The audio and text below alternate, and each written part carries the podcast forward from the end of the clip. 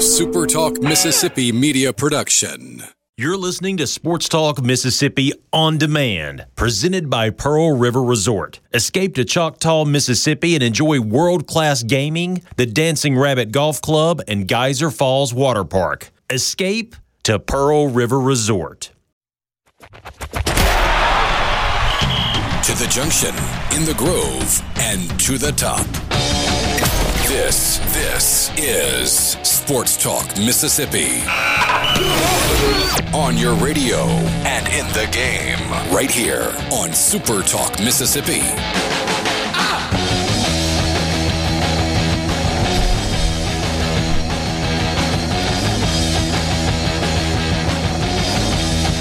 Here we go, Thursday afternoon, Sports Talk Mississippi with you, streaming at supertalk.fm. Richard Cross, Michael Borky, and Brian Hadad.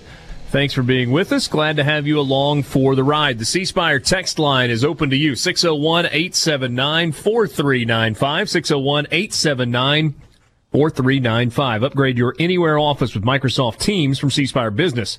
Their experts can equip your organization to chat, meet, call, and collaborate from anywhere on one easy to use platform. Find the right plan for you at cspire.com slash business. A busy and eventful day in the state of Mississippi at uh, 307 on this Thursday, June 25th, unless it has happened in the last 10 or 15 minutes. Uh, there has been no vote that has been taken in the uh, in the legislature in either house of the uh, either body of the uh, legislature, either the Rep- uh, House of Representatives or the Senate, uh, with regard to removing the current state of Mississippi flag and and retiring it, or decommissioning it, or abolishing it, whatever, however you want to describe it. That has not happened.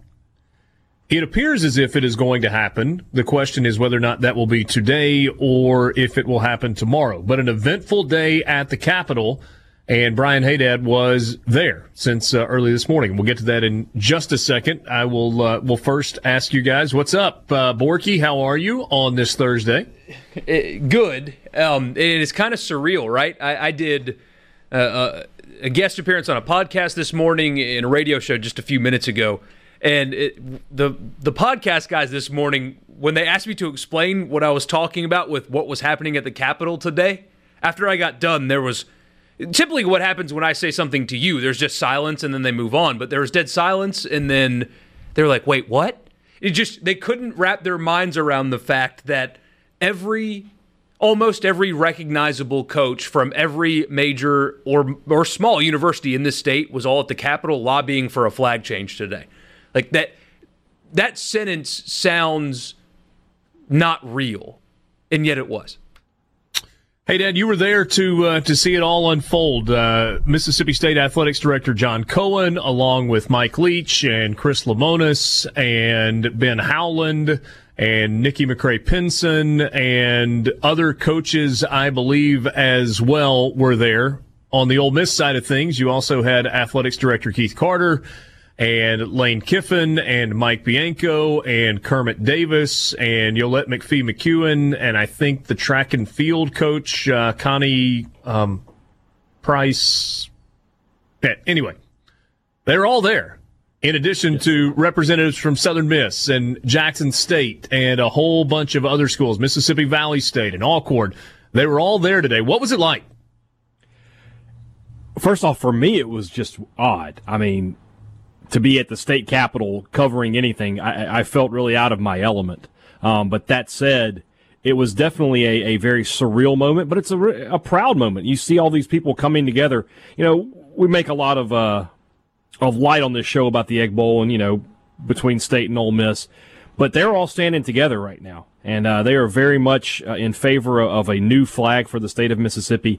And it's just something, you know, we talk about will the rivalry ever tone down, and, and on the field probably not. But the, today was a day where State and Ole Miss and everybody in this state had had one purpose, and that's you know is Mississippi at its best when we're all working together. I, I would say so. Uh, so, kind of take me through what the uh, what the morning was like uh, in terms of, of, what you did and where you were and what you were able to see and who spoke and where they spoke and you know, who you talked to individually and, and all of those things. Sure. Uh, I started my day off, you know. Uh, I want to give a shout out to Stephen Gagliano from News Mississippi for sort of helping me find my way around the state capitol. That's definitely his. That's definitely his cup of tea more than mine. Um, I started my day off. Uh, I went over to the uh, the House, the House of Representatives, and sat in the gallery. Um, and I learned some things. I learned that you know the, the, the representatives will work for ten minutes and then take a two hour recess. Seems like a great job to me. Um, but while I was up there, I noticed uh, Coach Kermit Davis from Ole Miss sitting behind me. And so as soon as the, they went into recess, I, I, I, grabbed him. I was like, look, you know, I'm Brian Hadad and I cover Mississippi State, but I'm here. Uh, could we get a word? And, and he was kind enough to give us a word. And as we were talking to him, Lane Kiffin walked up and it just sort of went from there. Uh, after that, we went downstairs, uh, and met up with the MSU contingent, talked to some of them. Uh, and then they started the press conference where Coach uh, Coach Davis from Ole Miss and Coach McCray Penson from Mississippi State both spoke uh, in in front of the uh, the staircase where, as you mentioned, every almost every coach uh, in the state was was standing on that staircase. So. Um, you know, and that, after that, it was just, you know, sort of picking people off. I talked to Coach Bianco. I talked to John Cohen. I Talked to Coach Lemonis.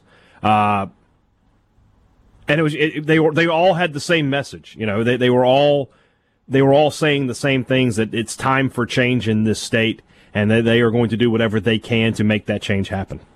By the way, I was supposed to pass along this to you um, before the show began, and you and I didn't have a chance to talk uh, before we, we came on the air. Uh, Yeah. Uh, Keith Carter wanted me to apologize to you.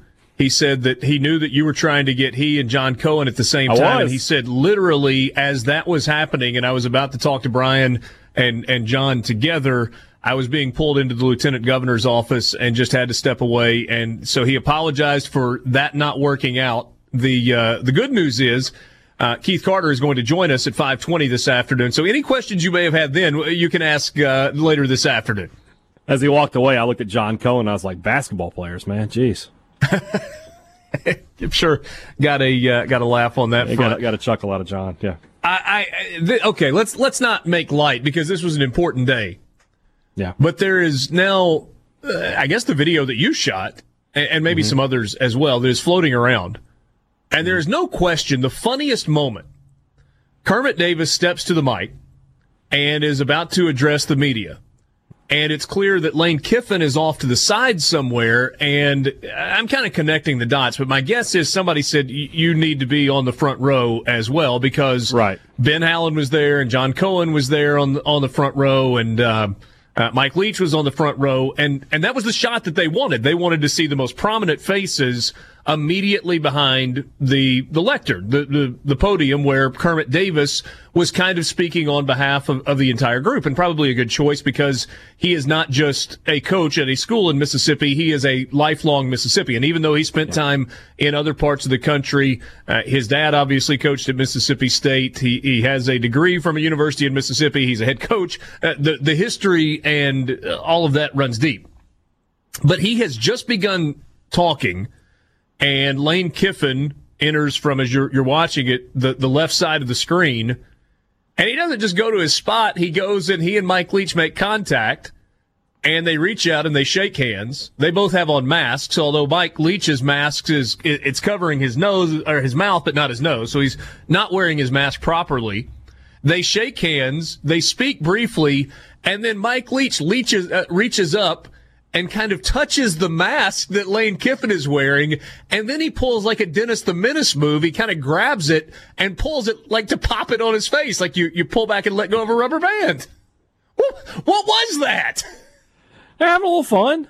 You know, it doesn't have to all be serious. Like you can have a moment of levity. God knows we need it Yeah, at, at, at this time. So, yeah, I mean, we've heard what have we what have we talked about with those two guys that they're friends, and, and we both know they're a little quirky. So, you know, that's not, nothing I see there is surprising at all. Nice little moment there. No, but it was a great video, and it already has turned into a gift that is floating around all over the Oh, of place. course, it's, of it's course, fantastic. Uh, it's absolutely, uh, absolutely fantastic. All right, so in terms of uh, of a vote, uh, we know that uh, all of the universities, the colleges and universities in Mississippi, were there to advocate on behalf of removing the current state flag from uh, from service, retiring it, if you will.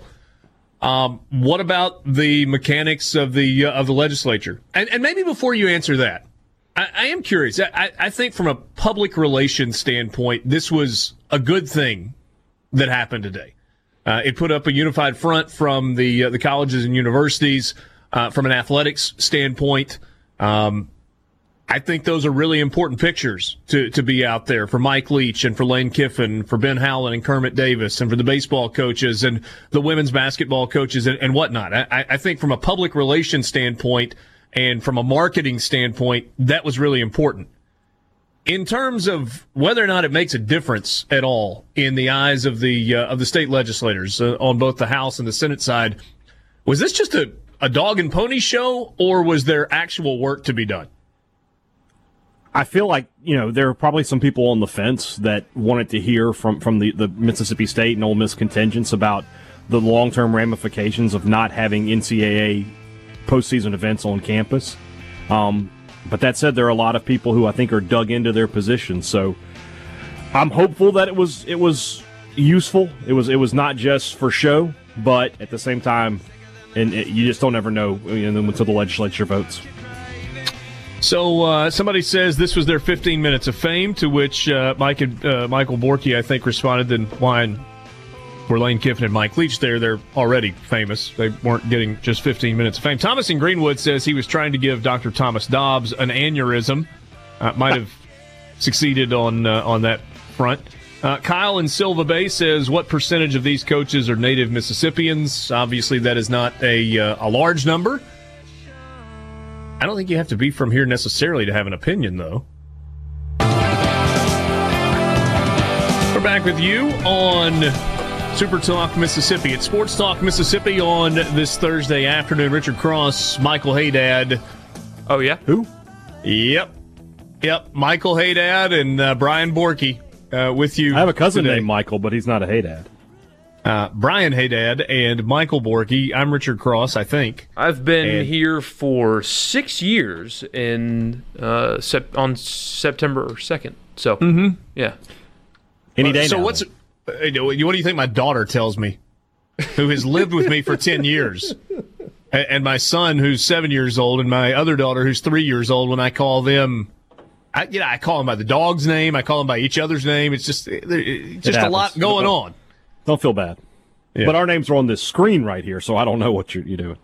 Yeah, I was melding two of them. And as you uh, said t- that, they went away, which I don't know how that happened. So, Give me a little inside info though. You you know you talked about kind of the scene today, hey Dad, and, and what you saw. What what was what was new to you? What did you learn? What what did you come away with? What was maybe the biggest takeaway for you today? just how much. I mean, I, I knew that everybody on at the university level wants this to happen, but when you see all of those coaches standing together, and when you see, you know, Mississippi State and Ole Miss, they can't agree on, on the color of the sky. And do you see Keith Carter and John Cohen and Mike Leach and Lane Kiffin and Mike Bianco and Chris Lemonis and, and all those guys standing there talking to each other and, and trying to m- move a piece of legislation forward? That tells you how important it is to them.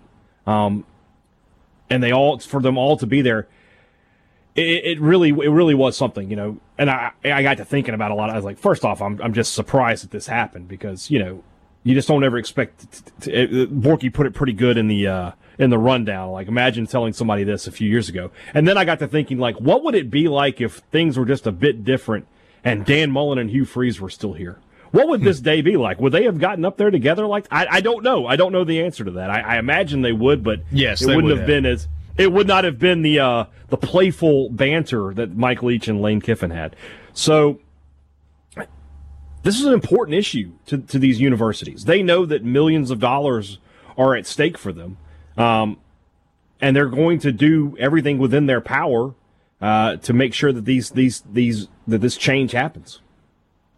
46 coaches from eight different colleges in the state of Mississippi were there to lobby the legislature today with regard to the uh, to the state flag. What about on the political side of things? Did, did you hear some rumblings? Did you hear whispering? I know you were kind of focused on the coaches and the ads and and that piece of it was going on, but but could you kind of feel a, feel a buzz uh, within the Capitol? those guys are pretty good poker players because for, for the most part it, it just felt like you couldn't get a feel one way or the other obviously listening to speaker gunn who spoke after uh, coach davis and coach mccray penson uh, he was very adamant uh, about his stance about him, him wanting to change the flag uh, but from the other legislatures of course you know when i was there in the in session with them they weren't even discussing this issue, which is like you think about this radio show, right? We always start with the big story. That's the big story of the day. That's what we're going to lead with. And they're leading off with, hey, we're going to, you know, have a, a a, a, a, commendation for some you know random county supervisor or something. I, the way they do business there is just alien to me. Um, that said, from you know people I've been talking to, and I, I have a, a, source or two uh, up there at the Capitol, it's it's man, it's it's really close. It's really close, and, but they don't know if they can get it to go either way right now. So that's why they haven't voted yet, and we'll see if if that can you know what happens in the coming days. But if you had to make me gamble on it, I would say that I don't think anything's going to change in the in the next few days. But that could that what's the term we like to use for recruiting? It's a fluid situation. So, so you don't think that ultimately the legislature is going to have the votes to suspend the rules? I, I don't think so at this hmm. time, but that you you know politics and I mean we cover recruiting on this show. What's the only thing shadier than that? So we'll see what happens. Yes. Yeah, so uh, the the information that I've been able to gather today is that it appears the House has the necessary votes for the, the two third override of the rules to bring a new bill to the floor, and that the Senate, as we sit here, or, uh, you know, I, I don't know, maybe something's changed in the last 45 minutes, but as of about 45 minutes ago, the Senate was either one or two votes short of that, that being able to make this happen. And there's a lot of there's a lot of work that's happening behind the scenes, and uh, you know the, the there is a piece of this that is politics at its absolute best and absolute worst all rolled into one. And if you're a political junkie, you're, you're fascinated by the way this is going because there's a lot of horse trading that's going on right now. Well, what, what would it take to get you to vote for this? Well, what if you voted for this measure, but then you were to able to vote a different way on the, the flag measure? So you've got you know, some political cover because we need two thirds to actually get the conversation going on the floor where we could potentially make a change, but only need a majority there. If it's, uh, you know, despite what uh, the governor said in his statement on Facebook last night about he's likely to not override or not veto a bill if it comes because he believes the override power would be there uh, with the two thirds that, that voted it in. If they get the two thirds to suspend the rules, but then the flag does not pass by, uh, you know, the, the measure to remove the flag doesn't pass by close to the two thirds. Maybe it's, you know, 54% or 55%. Would, would that be enough for the governor to rethink his position on, on this? Uh, there are a lot of variables in here. And while it feels like there's positive momentum, if you are in favor of changing the flag in the state of Mississippi, it, it feels like it's moving in the right direction it is far from a done deal. It's, I say far from a, no, that's not true. It's close to a done deal, but it's not a done deal yet at this point. And at one point, I had somebody tell me today they've got the votes, and it was like, yeah. And then an hour later, it's like, yeah, you got a couple of guys that are really still on the fence and just not sure. And I'm using guys collectively, guys or gals that are just kind of on the fence and can't quite make the decision to vote in a direction to get this on the floor. So it's um it's pretty fascinating. And the stakes are extremely high as well. We uh, we got a message that uh, says there are three. Ma- this is from Rob in Hattiesburg. There are three major universities. Any chance to squeeze in some names between uh, he gave he went with the derogatory term to refer to the SEC schools. uh, yes, Rob. As a matter of fact, uh, there is. Jeff Mitchell is going to join us a little bit uh, later this afternoon. He is uh, athletic department staff member. Um, I don't know if it's senior associate or associate or assistant or wh- whatever, but uh, Jeff deputy director, which is uh, if I had had Borky's rundown pulled up, I would have had that title right there in front of me. Anyway, uh, deputy director of athletics Jeff Mitchell. He served as the interim AD uh, before Jeremy McClain came in. So uh, Jeff will talk to us. He was at the Capitol um, earlier today, so we will uh, talk with him about it as well. So yeah. Mm-hmm. Thanks, Rob. Jay Appreciate the uh, the the text. Jay Ladner was there today, as was Scott Berry. I believe their women's basketball coach, who I'm, I'm sorry, I don't know her name. Uh, and then Jay Hopson was not there today. His father recently passed away. I believe the funeral is tomorrow, so he was not there. He was today. Uh, was it tomorrow? I think it's tomorrow. It's it, it's it's his father just passed away, so right. that's why he was not there, and, and and as well he should not be. Yeah, and uh, in addition to Jay Hopson not being there, Senator Briggs Hopson was uh, not at the Capitol today as well as they're going through the uh, the family issues. Dr. Hopson, uh, longtime physician in the Vicksburg area, thought very very highly of, and uh, been uh, been dealing with that over the last uh, couple of days. You want to be a part of the conversation? You can. C Spire text line 601 879 4395. Dave Monticello says, Have y'all reached out to Southern Miss to see how losing the conference baseball tournament would affect them and the city of Hattiesburg? Uh, we've talked about that someday. We'll talk a little bit with Jeff uh, later this afternoon when he joins us. less, I think, about the city of Hattiesburg and more uh, for Southern Miss in terms of baseball because uh, even though they've hosted that event at Pete Taylor Park in Hattiesburg a number of times through the years.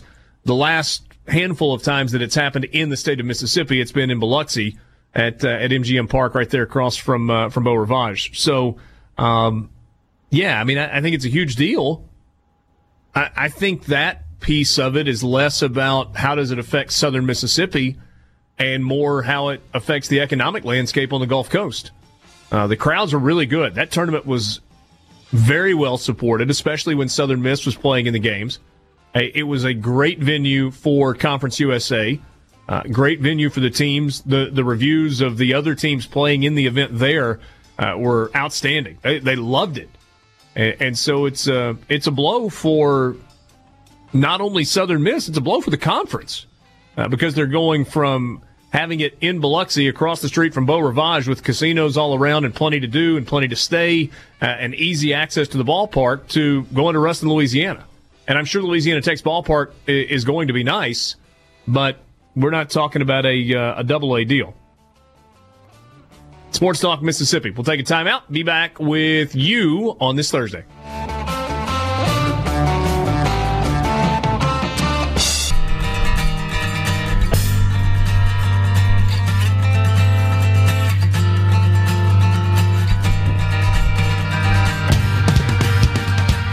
To be with you on this Thursday afternoon. Not a great day in terms of positive COVID tests in uh, Mississippi. Over a thousand today reported by the State Department of Health. That's the bad news. The the good news, despite the tragedy of any death, is that with a thousand new cases or thousand and change new cases reported, the uh, number of deaths was pretty small in comparison, only five. Um, so again, I mean, to to say five deaths was a good thing, that would you know be disingenuous because any deaths are, are not a good thing. But uh, given some of the numbers that we've uh, we've seen in recent days and uh, recent weeks, that is a, a, relatively small number, especially uh, when you uh, compare it to the uh, number of positive tests today. And you you can't help but look around the Southeast in particular at what Mississippi's positive test result numbers have been for the last couple of weeks, and what Georgia's have been, at what Florida's have been, at what Texas's have been, and others, and not feel great about college football. Certainly not feel as good about college football as you did just a few weeks ago. You, do you guys have that similar feeling? I mean, how can you not? There's just no there's no way around that right now. We, we went we're sort of doing this in, in like a roller coaster. We went through a, a, little bit of a peak there where we thought, okay, things are turning around, things are gonna get better. We're a little bit of a valley now. We're you know, we're seeing numbers going up and things of that nature. So yeah, right now, you know, if if, if you want to have a little negativity, that's understandable. But you know, we're still two plus months out. So we, you know, we'll see what happens between now and then. What do you think, Borky, when, when you kind of look at those COVID numbers, not just in Mississippi but across the southeast? They're they're certainly not good, but for example, I, I saw the governor of Florida say that most of their new cases, a lot of their new cases, are the younger age demographic. So uh, that's good and bad. It's good because they are far less susceptible uh, than their older counterparts, but it's bad because those are the people that you're having the hardest time to get to cooperate, if you will. Uh, the they're least likely to be wearing masks. They're least likely to social distance. They're going to clubs and going to bars and doing what young people do, and so that's why part of the reason why at least you've seen such a massive uptick. But I think th- there's no way they're shutting down again. I mean, that's the non-starter. It's not happening. But like Hadad said, a- a- a- the economy and, and Right, businesses yes. all over the place. Yeah, th- I- would agree with you on that point. Uh, There's no way that's happening. Pe- people wouldn't survive. Um, but we're still two and a half on, months out from football. So the the people that are saying, "Well, this just this doesn't bode well for football. This means this for football," really need to pump their brakes because a few weeks ago we were at a really good place. And now it's gone back up. And who's to say a few weeks from now we won't get back to a really good place? Exactly. it has been a roller coaster, and we still have some time to get it back to a point where we, we feel comfortable again. And all it's going to take is I've seen some mask mandates, and, and maybe that'll come here. Uh, In fact, I, I saw someone say that Tupelo's on their way to doing that for whatever that's worth. Um, I've started wearing mine more again. I've been like most people, and since things got really good, I stopped wearing mine. Uh, Most but- everybody at the house at the at the at the Capitol today had on a mask. Yeah, and, and I've started again, Uh, just because spreads increased, and maybe I'm that's enough to do my part. There's enough time though to where this doesn't mean we should panic. I, I don't think this means we should do anything different as far as preparation for football. This shouldn't stop teams from working out. This shouldn't stop Keith Carter and John Cohen and Jeremy McClain from working on all of the different plans for when the season comes. That th- there's always the truth, and it's always somewhere in between the two extremes. Yeah, I mean, I think you're right.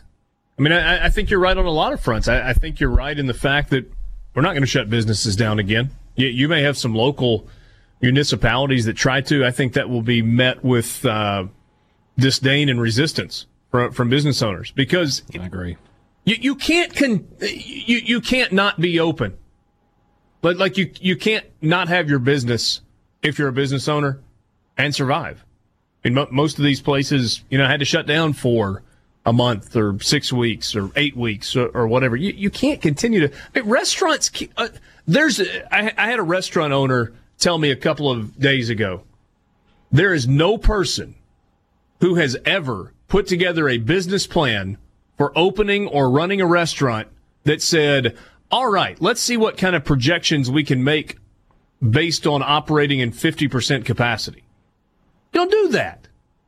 You you make your projection projections and you figure out how to make this thing, this restaurant work financially based on the opportunity to at least have a full dining room, but the understanding that your dining room is not all going to be always completely full. But at least you, you can be full. You, when your best case scenario is half of what you possibly could do, it's impossible to make it work. And and there are only so many loans and so many government programs and so many bailouts and, and assistance packages that, that can help businesses. If you're a business owner, at some point you got to sell your product, whatever that product is. Whether it's tacos or sweaters or baseball bats or automobiles, it- whatever it is, you got to be able to sell your product. And you got to be able to sell your product at a high level, like as many of them as you possibly can, because anybody can come and buy it at any time. And I, I think, to your point, Borky, we probably don't get the, the economic shutdown. You know, the, the, the on the football thing, you know, do we play? Do we not play? Are there people in the stadiums? What's the capacity? You know, percentage of capacity. I'll be honest with you. I mean, probably it's probably been close to a month now. But I was convinced that not only were we playing, it was going to be a y'all come thing. Like we're, we're not putting restrictions on attendance for stadiums. There's going to be a personal responsibility clause there. We're going to encourage you to wear masks, but our stadiums are going to be open. Uh, I think that is at best wishful thinking right now. I think you're looking at reduced capacities and probably reduced capacities that are in the neighborhood of 50%, if indeed we're able to play. But hey, Dan, I think you brought the, the point up a second ago. We still got two months to go. You know what New York City looked like two months ago? It was a disaster. The city was a ghost town. The hospitals were slam packed. You were reading the stories of the healthcare workers who were working, you know, 36 and 40 hour shifts and had these blisters on their faces and were having to, you know, didn't have the PPE they needed. And then they started to kind of get things under control. And it never got quite as bad as some of the projections made you think it was going to be. And now New York has started opening its city back up. And I've read some people, uh, so some things on Twitter and, and other places where folks in New York are going, Houston Texans about to deal with what we deal, dealt with. They didn't learn from what we had to deal with. They just kind of watched us and they were like, oh, poor New York. And now it's coming there. I don't know if that's an exaggeration or not.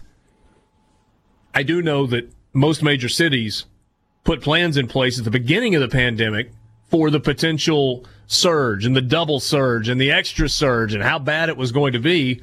And then we never hit those numbers. And so you may have to kind of go back and, and replan some things and redo some things, but the capacity's there. And there are more ventilators that are available now. And there's more PPE that is available now. So, so all the things that we were scared to death about at the beginning, you know, not only do we have COVID cases that are spiking all over the place, we don't have the ability to take care of them. Well, now the concern is okay, we got to take ICU beds, and, or we got to take regular hospital beds and turn them into ICU beds.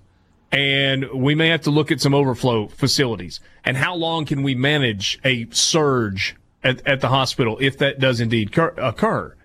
It's not one of those things where they're trying to retrofit ventilators to run two vents off of one machine to save two people at the same time. I certainly don't think that's the case. And we never really got to that case when it was really bad two months ago in places like New York and Detroit and you know, places in California and other areas that the, the virus was really, really bad early on. It's almost like it's just kind of having to kind of having to play through, and it's going to happen in stages. And there was an epidemiologist that, that that's like kind of like friend of a friend that pointed out, and this is really fascinating to me and, and, I've not heard any of the doctors that, that speak on a on a daily basis, whether it's Dr. Fauci or Dr. Dobbs, point this out. But but if you think about it, it makes a lot of sense. The better you do or did containing coronavirus early, the longer it's going to last. The virus is going to run its course. You do a really good job containing it. When you relax things, it's going to spread. You don't do a great job containing it. It's going to spread, and then you get past it. So in the state of Mississippi, we did a really good job early on. But it's continuing to hang around and hang around and hang around because of how good a job we did early. Interesting take from uh, somebody that has a doctor in front of their name. In a bag, I'm useless, but not for long. The future. Hey, Chelsea just took the lead again. All right, don't you know it, baby? Let's go. And Was City's down to 10 men. Ah, somebody got red carded? Yeah, handball uh, kept the ball out of the uh, the net. So uh, Fernandinho is off. 2 1, 10 minutes to go. Come on, you Blues! Uh, Pulisic only got the uh, one goal though. He, he's not responsible. He should both. have two. My gosh, he got he got called off the. Oh, oh, we're moving again here. Oh no, never mind. But maybe I don't know. wow, I could I couldn't call this sport. I'll tell you. Borky uh, riding the uh, the wave of emotions with Hadad as he watches a uh, Chelsea soccer match. Yeah, I never want to get crap a bit again about I, talking basketball on this show. Never again. When you were talking during the last uh, segment, there was a Pulisic got around the keeper, but they they pulled it off the line and he didn't score. And I literally just slumped like this. And I guess you were looking down and didn't see it. Yeah maybe uh, maybe that was the case. I'm an emotional wreck. What does this match mean? Uh, well, it would be it would go a long way in securing a Champions League spot for Chelsea. Plus, if if Chelsea does win, the, the title race is over. Liverpool are champions. I, I think Wait, if, if Chelsea even draws, Liverpool will be champions. But well, hold on a second. Hold on a second. What do you mean in securing a spot in the champ? How many teams are in the Champions League? Top four from the Premier League go to the Champions League. And it's just those four teams kind of play against each other, a little round robin deal. No, they they play against the best teams of Europe. Oh, okay, okay. The, so so it's four from the EPL, and then you get four, four from, from Bundesliga and Serie yeah. Okay, I'm not sure who who all sends whatever, but yes, that's how that works. Okay, that so. uh, that makes more sense. Yeah, that makes more sense. Borky, if if the NBA were the only thing going on from a sporting standpoint, never again. Nope, never again. We're going to talk about. The, we also hey man, would be talking about. I it. love talking about the NBA. We talk about it, it all the time. I, that was directed at one person and listeners too, for that matter. But I will never, ever hear negative comments about talking NBA on this show again. And I have the microphone cutting off power, so I, if they even start, I'll, I'll, just you know do that right there, and uh, make sure that doesn't happen. Wouldn't suggest doing that too often. See, there he goes. See now he can't. See, He's smiling oh, right don't now. do that. Don't do that. All right, uh, PGA Tour. Mackenzie Hughes flirted with a 59 today. He needed to go birdie birdie coming in on 17 and 18. He did birdie 17, hit a 30 foot bomb there, but then uh, missed his putt on 18. Shoots 10 under a first round 60 for the Canadian Mackenzie Hughes. Xander Schauffele continues to play good golf. He is eight under through 16, so he could potentially with a couple of birdies coming in, get to 60 as well. Nice round for Rory McIlroy. Shoots a uh, 7 under 63. Viktor Hovland, what, uh, second year on tour? The former Oklahoma State Cowboy golfer, uh, 7 under through 15. Phil Mickelson is uh, four shots off the lead after shooting a 64 in the first round. Uh, you got Sergio Garcia, six under par so far. Uh, DeChambeau just, look, I think we've reached the point where Bryson DeChambeau is pretty much going to be in the top 20 after the first couple of rounds of basically every tournament he plays. I think that's just kind of where his game is right now. Pretty much, yeah. Uh, any other big names that uh, obviously so just so, just so I'm straight because you know guys I don't I don't watch as much golf as y'all. Uh, these are tournaments that these names would these guys would not normally be playing in, right? Some would. Travelers would, would have a pretty good field. Uh, Harbortown okay. last week would not have had near as good of a field as it did because uh, it's usually right. the week after the Masters, uh, so it'll vary. Yeah, the, so so the general attitude toward playing Harbortown, uh, the mm-hmm. Uh, RBC Championship, is uh, for for some, it's it's pretty close to Augusta. It's a really fun week. It's a beautiful course. Let's go do it. And then you got some guys that are like, I'm just completely emotionally and mentally spent after a major. I'm not turning around and playing again the week after a major. And Borky, I mean, you're from there. You, you can correct me if I'm wrong on this. I've, I've got some friends that live in Charleston and are kind of involved with some of the off the course stuff. But, but generally speaking, um, the atmosphere in Hilton Head is a little more laid back, a little more chill, kind of a, kind of a party scene that really starts – it, starts on Saturday during the Masters. They have big watch parties and parties associated with the Hilton Head tournament starting on Saturday and on Sunday. And then Monday after the Masters is a huge deal. Uh, that's when Darius Rucker and formerly the Hootie guys host their great big golf tournament. And then they roll into a big pro am, and it's just party after party after party. Pretty much, yeah. And that's really that's why the we should go to that. Like yeah, it's a blast, man. I mean, well, Hilton Head's, Hilton Head's a lot of fun. I've been there once, and it was I had a great time. Sports Talk Mississippi, hour number one in the books. We will talk with uh, Jeff Mitchell from the uh, Southern Miss Athletics Department. He is deputy AD there. Twenty minutes from right now, and in an, in an hour and twenty minutes, Keith Carter, the athletics director at Ole Miss, will join us on the Farm Bureau phone line. Quick time out. We'll be right back.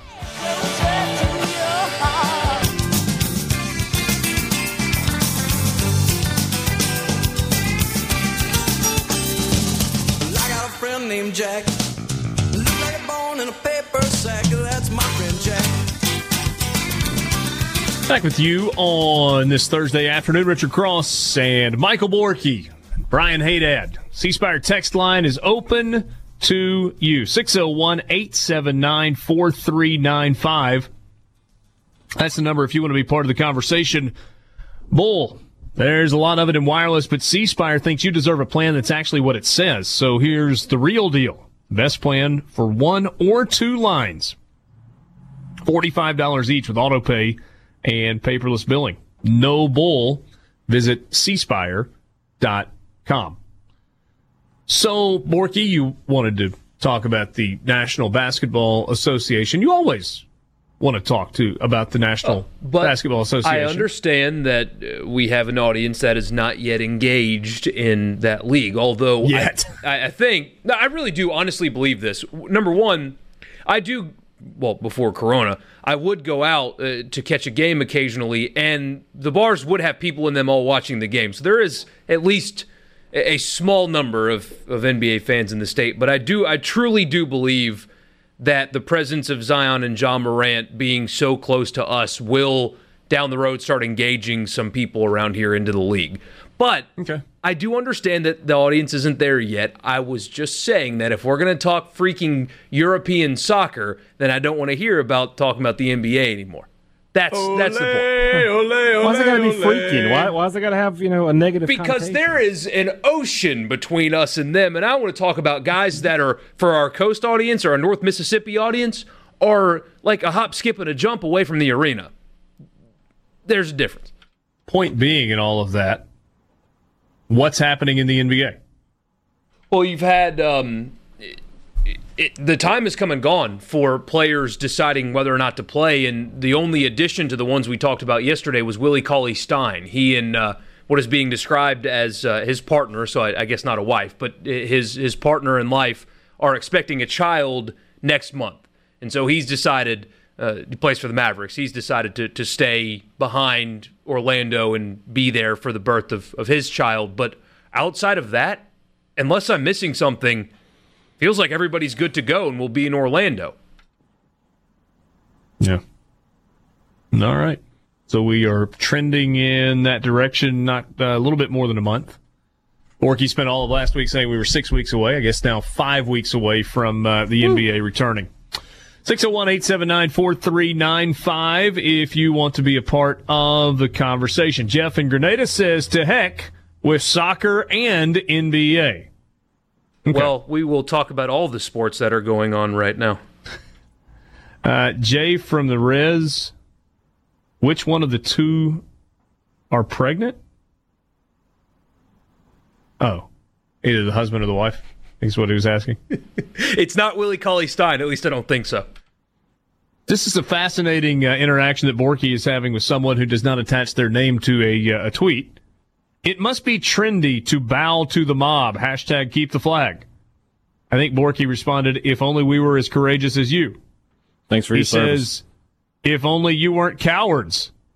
Borky says, thank you for your service. Ah, on the same page. I didn't say that. to which we got, thank you for your nice display of virtue signaling. Man, I these oh buzzwords gosh. that people perpetuate, it, it's so ridiculous. The, I, I, have I've voiced my opinion for changing the flag because it, is the right thing to do. But most importantly, at least the angle I've tried to take is what will happen if it does not. And maybe you're you're in full support of having colleges that will be on the decline. Lane Kiffin himself today openly, it was nice to actually hear somebody straight up say out loud. I'm sure Mike Leach and, and others did the same thing, but uh, the video of Lane Kiffin today, he out loud said, and this is important for everybody to hear if the flag does not change, I will have players that will leave. If the flag does not change, I will not be able to recruit players here as well.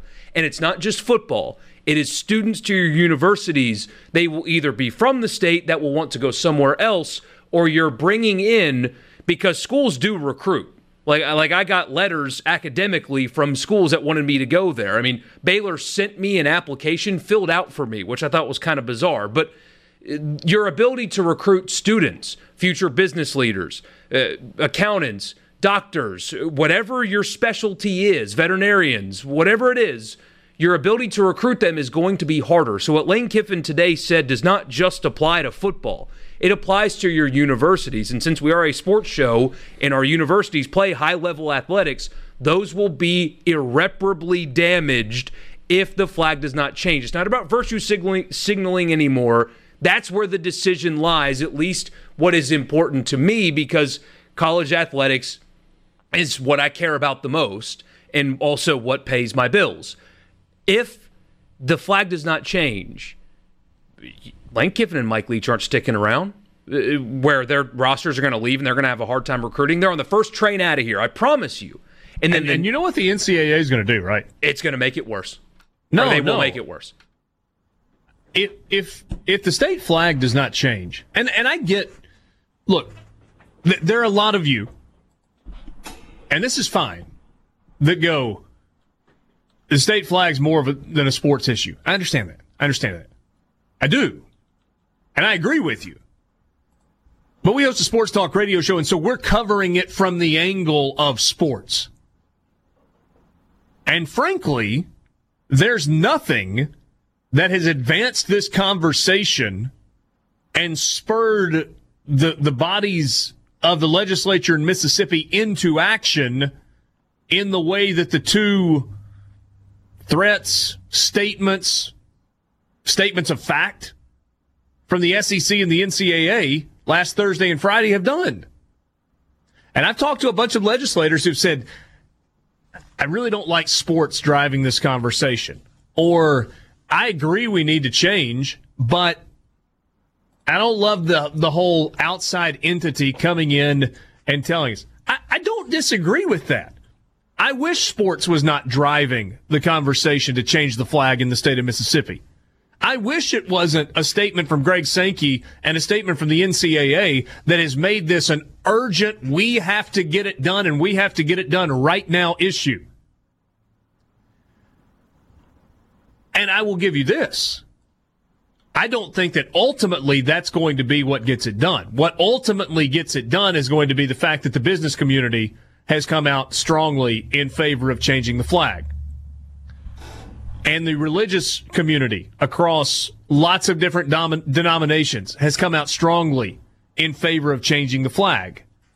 And the political community, the lobbying community has come out in favor of changing the flag. And the universities and small business owners, and all of these people have come out and they have said it's time right now. But let me ask you a question. Why didn't all of these groups mobilize three weeks ago? Why didn't all of these groups mobilize three months ago? Why didn't all of these groups mobilize three years ago? So I'm with you. I would rather the reason that we're talking about this and driving so hard for this right now not be the Southeastern Conference and the NCAA. But guess what? I'm kind of glad they did because finally we got things going. They're not going ultimately to be the reason the change happens, but they were the, the linchpin or the tipping point that got this started. They were the um, starter fluid on your charcoal, right? That they, they primed the pump to the point that, that they got this conversation to a spot where it could no longer be ignored. And so maybe the conversation started because Mark Emmert slash the NCAA and Greg Sankey slash the SEC came in and said, you don't change it, you're not getting any postseason events anymore. Now, how dare they come in and tell us what to do? Well, we're talking now. And it appears as if we're acting now. And so, frankly, well, well, yes, like you, I would rather us not have been spurred into action based on an outside entity, somebody outside the state of Mississippi, a sports organization, come in and say, either change it or, or else. Because they came in and said, change it or else, we got serious people and smart people talking and figuring out a way. How do we get this done? And that's just the truth. It's the reality. That's why we are where we are today because seven days ago, six days and 22 hours ago, the Southeastern Conference came out with a statement that said it's past time for Mississippi to change its state flag. And until they do, they will not host any more postseason championship events. And the following morning, the NCAA followed suit, and this thing has been on fire ever since. Jeff Mitchell, Deputy Athletics Director at, at uh, Southern Mississippi, will join us on the Farm Bureau phone line when we come back. With you,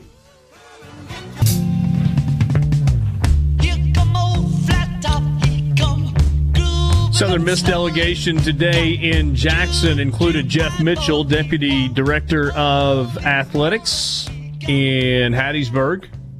Coach Jay Ladner was there today. Scott Berry, the baseball coach, was there. And uh, also Joye Lee McNelis, the uh, women's basketball coach, there representing the University of Southern Mississippi. Jay Hopson, I assume, would have been there today, but uh, as we mentioned uh, to you earlier today uh, as well, uh, his father, um, who is also the father of Senator Briggs Hopson and uh, and two daughters as well, uh, passed away earlier this week, and uh, so uh, Jay was uh, was not there um, today as part of the the Southern Miss delegation. Uh, we are scheduled in uh, in just a moment or so to uh, visit with Jeff Mitchell, who was part of that contingent, and uh, I'll be interested to uh, to kind of get his perspective. Brian Hadad was there today at the Capitol this morning to uh, see some of the goings on and hear from some of the coaches that were were there. And Hadad, for kind of a new audience that has has joined in, what what stand, stood out for you to uh, today is you were at the Capitol kind of watching all of this conversation and debate unfold you know, the, the, the cliche is that always that sports brings us together. And, and a lot of times that's true, but a lot of times it's not. You know, you think about the Egg Bowl. Sports doesn't bring people together for the Egg Bowl, but today that cliche did hold true. I mean, it, it was it was really something to see all of the coaches from the various schools, and, and you know, all almost all of them had like a branded uh, mask working. So you see the JSU or the the A for yeah. Alcorn or Southern, and it, it was just it was really surreal. So uh, d- definitely a, a moment I will always remember. Jeff Mitchell is the Deputy Athletic Director at the University of Southern Mississippi. He joins us right now on the Farm Bureau phone line. Check out favorites.com and go with the home team, Mississippi Farm Bureau. So, Jeff, what, what was that scene like today where you look up and you're standing shoulder to shoulder with administrators and coaches from not only Ole Miss and Mississippi State, but uh, Jackson State and Alcorn State and Mississippi Valley State, uh, all of the uh, the great colleges and universities in the state of Mississippi there for the same singular cause. Well, guys, thanks for having me. I, it, it was surreal, and I would say that it was one of the most powerful experiences of my career. Um, you know, to stand there shoulder to shoulder uh, you know, with uh, a lot of influential people in our state to make a strong and diverse show of leadership uh, for something that we all believe in. Uh, so I, I was very grateful to be a part of it, and uh, you know there, there were a lot of knowing glances across the the room through the fist bumps and, and uh, you know just the eye contact that was made that uh, we're doing this for the right reason and very hopeful and prayerful that uh, something positive will come out of this. Jeff, this particular exercise today, do you think it had the ability to actually sway a vote one way or the other in the House or the Senate by having uh, representatives from Southern Miss and Mississippi State and Ole Miss and all the other schools that I mentioned a second ago? Or was this more about showing support for a, a movement? Well, I, I certainly hope that uh, it will have the effect of swaying a vote. Uh, but more significantly, I think uh, it, it was about standing up for something that's right.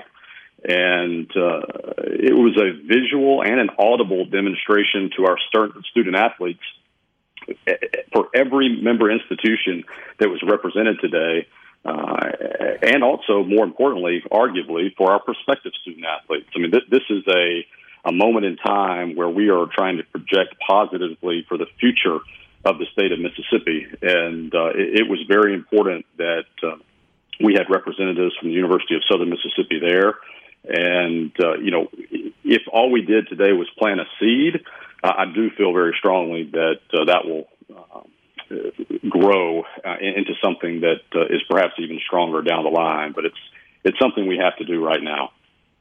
Jeff Mitchell joining us. He's the deputy AD at uh, at Southern Miss. On, on, a more practical note, uh, Conference USA, uh, similar to the NCAA and the SEC, uh, released notice that uh, as long as the state flag, as it stands right now, uh, or as it waves right now, I guess, is in place, Southern Miss will not be able to host postseason events that specifically affects the Conference USA baseball tournament. Uh, Jeff, we know how passionate Southern Miss fans are, uh, especially about baseball. Uh, how big a deal is this? What, what's the, the impact, economic, competitive, and otherwise? Well, as we look forward to hosting the baseball tournament, Conference USA baseball tournament in 2022, uh, you know, if, if we're unable to host it, it will be a huge economic blow to the city of Hattiesburg and the Pine Belt region. Um, and uh, I think it will be a big deal. Uh, it, it's uh, so it's a it's a challenging um, stance that the league has taken, uh, and we understand it and respect it, and which is why we're doing what we can do to ensure that we do host that championship in that year. Um, and, and you know we're confident that uh, things will work out and we'll be able to. But uh, yes, you know we, we're passionate about our baseball and look forward to hosting that tournament in 2022. Jeff, uh, we talked to John Cohen about this earlier in the week, and, and I'm curious, what's the balance between we stand uh, alongside Conference USA in support of this decision, but man, this is hard because our student athletes don't deserve this. And we as a university are very public in the fact that we don't want the flag there. And we've done everything we can possibly do to help spur change within the state of Mississippi but there's only so much you can do, and then you get you, you feel like you've got you know 18 to 22 year olds that are being punished by, for no fault of their own. Right. Yeah. I mean, it's a limiting factor, and, and you know, uh, in the business of of education and athletics, you know, we're in the business of of growth and improvement. So that's something that we continue to promote, and um, and it's hard today uh, with uh, what's happening. So uh, we have to continue to be leaders. We have to be unified in our approach as educators. And, and today was uh, the classic demonstration of that. And again, I don't know that something like that has happened before. I certainly haven't seen it. Uh, and, uh, you know, as a native Mississippian who spent the vast majority of his career outside of the state, but is now home, um, you know, I was smiling inside and, and behind my mask uh, hmm. on the steps of the Capitol today, uh, listening to Coach Davis speak and uh, you know, it, it, it, was just a very um, courageous moment uh, in, in, our state. Did, did you get a sense as you were just kind of listening to things that were going on? I, asked Brian Hadad, who was at the Capitol earlier today, covering it as well. Uh, did, did it feel different? Was, was there a buzz in there? Did, did you get you know, did you have a senator or a legislator kind of say, "Hey, just wanted you to know this is what's going to happen"? No, any inside info?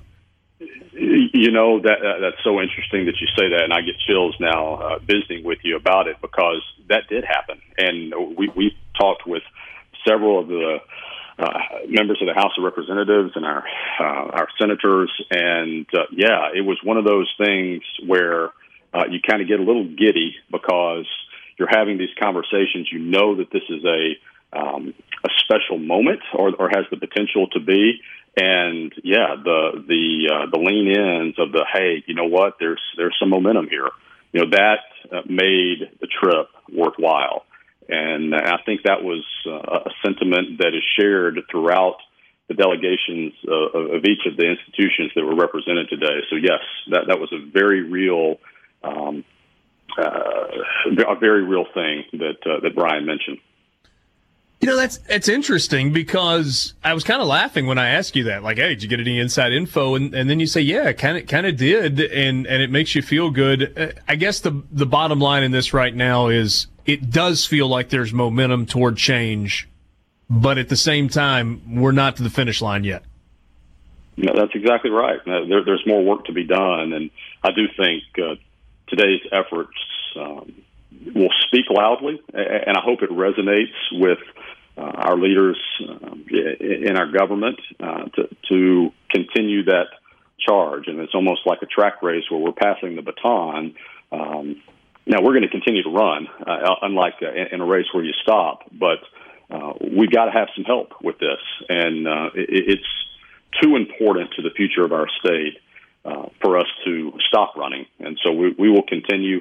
Uh, and uh, I know that uh, University of Southern Mississippi won't be the only ones that are running. We've, we've got a lot of great teammates in our state that are going to, to carry that uh, torch with us. Yeah, well, well said, Jeff. No, it's been a busy day. Really appreciate some of your time this afternoon. My pleasure. Thank you, guys. That's uh, that's Jeff Mitchell. He joins us on the Farm Bureau phone line. Check out favorites.com and go with the home team, Mississippi Farm Bureau. Jeff has uh, been in the Magnolia State for a long time, Deputy Athletics Director at the University of Southern Mississippi. And uh, uh, kind of some, some interesting and, and cool perspective from Jeff on uh, his experiences today in Jackson at the Capitol uh, alongside Scott Berry and Jay Ladner and Joye Lee-McNelis from the University of Southern Mississippi. We got more coming up with you. We'll be back right after this. Back with you, Sports Talk Mississippi. Streaming at supertalk.fm on Thursday afternoon. Weekend just around the corner. It's like maybe some of the rain's going to get out of here, and uh, it's going to be a good weather weekend for uh, Michael Borky to finally smoke a brisket. Oh, I did last weekend. It turned out okay. Uh, the, the, only cut I could find was one that was bigger than than the smoker, and so I kind of had to. I, I, trimmed it in a way I didn't want to and stuff. It ended up being fine, but uh, just couldn't find a smaller one. Yeah. Hey, are you still over there basking in the glory of uh, Chelsea's win? I am pretty happy. I'm in a pretty good mood. So you you looked frustrated a second ago. When? Like like a second ago, you, you like you were mad that I was asking Borky about his brisket. Oh no, no, I, I, felt his pain with the the. That's why I, I, can't, you know, I have that Weber kettle. I, I can't do a brisket. It's just there's just not enough grill space. Not enough space. Nah. Is it the vertical space that's an issue or the width? It's it's the width. Like to get a full like ten pound brisket, I couldn't do that. Yeah. It's a lot of meat. It is.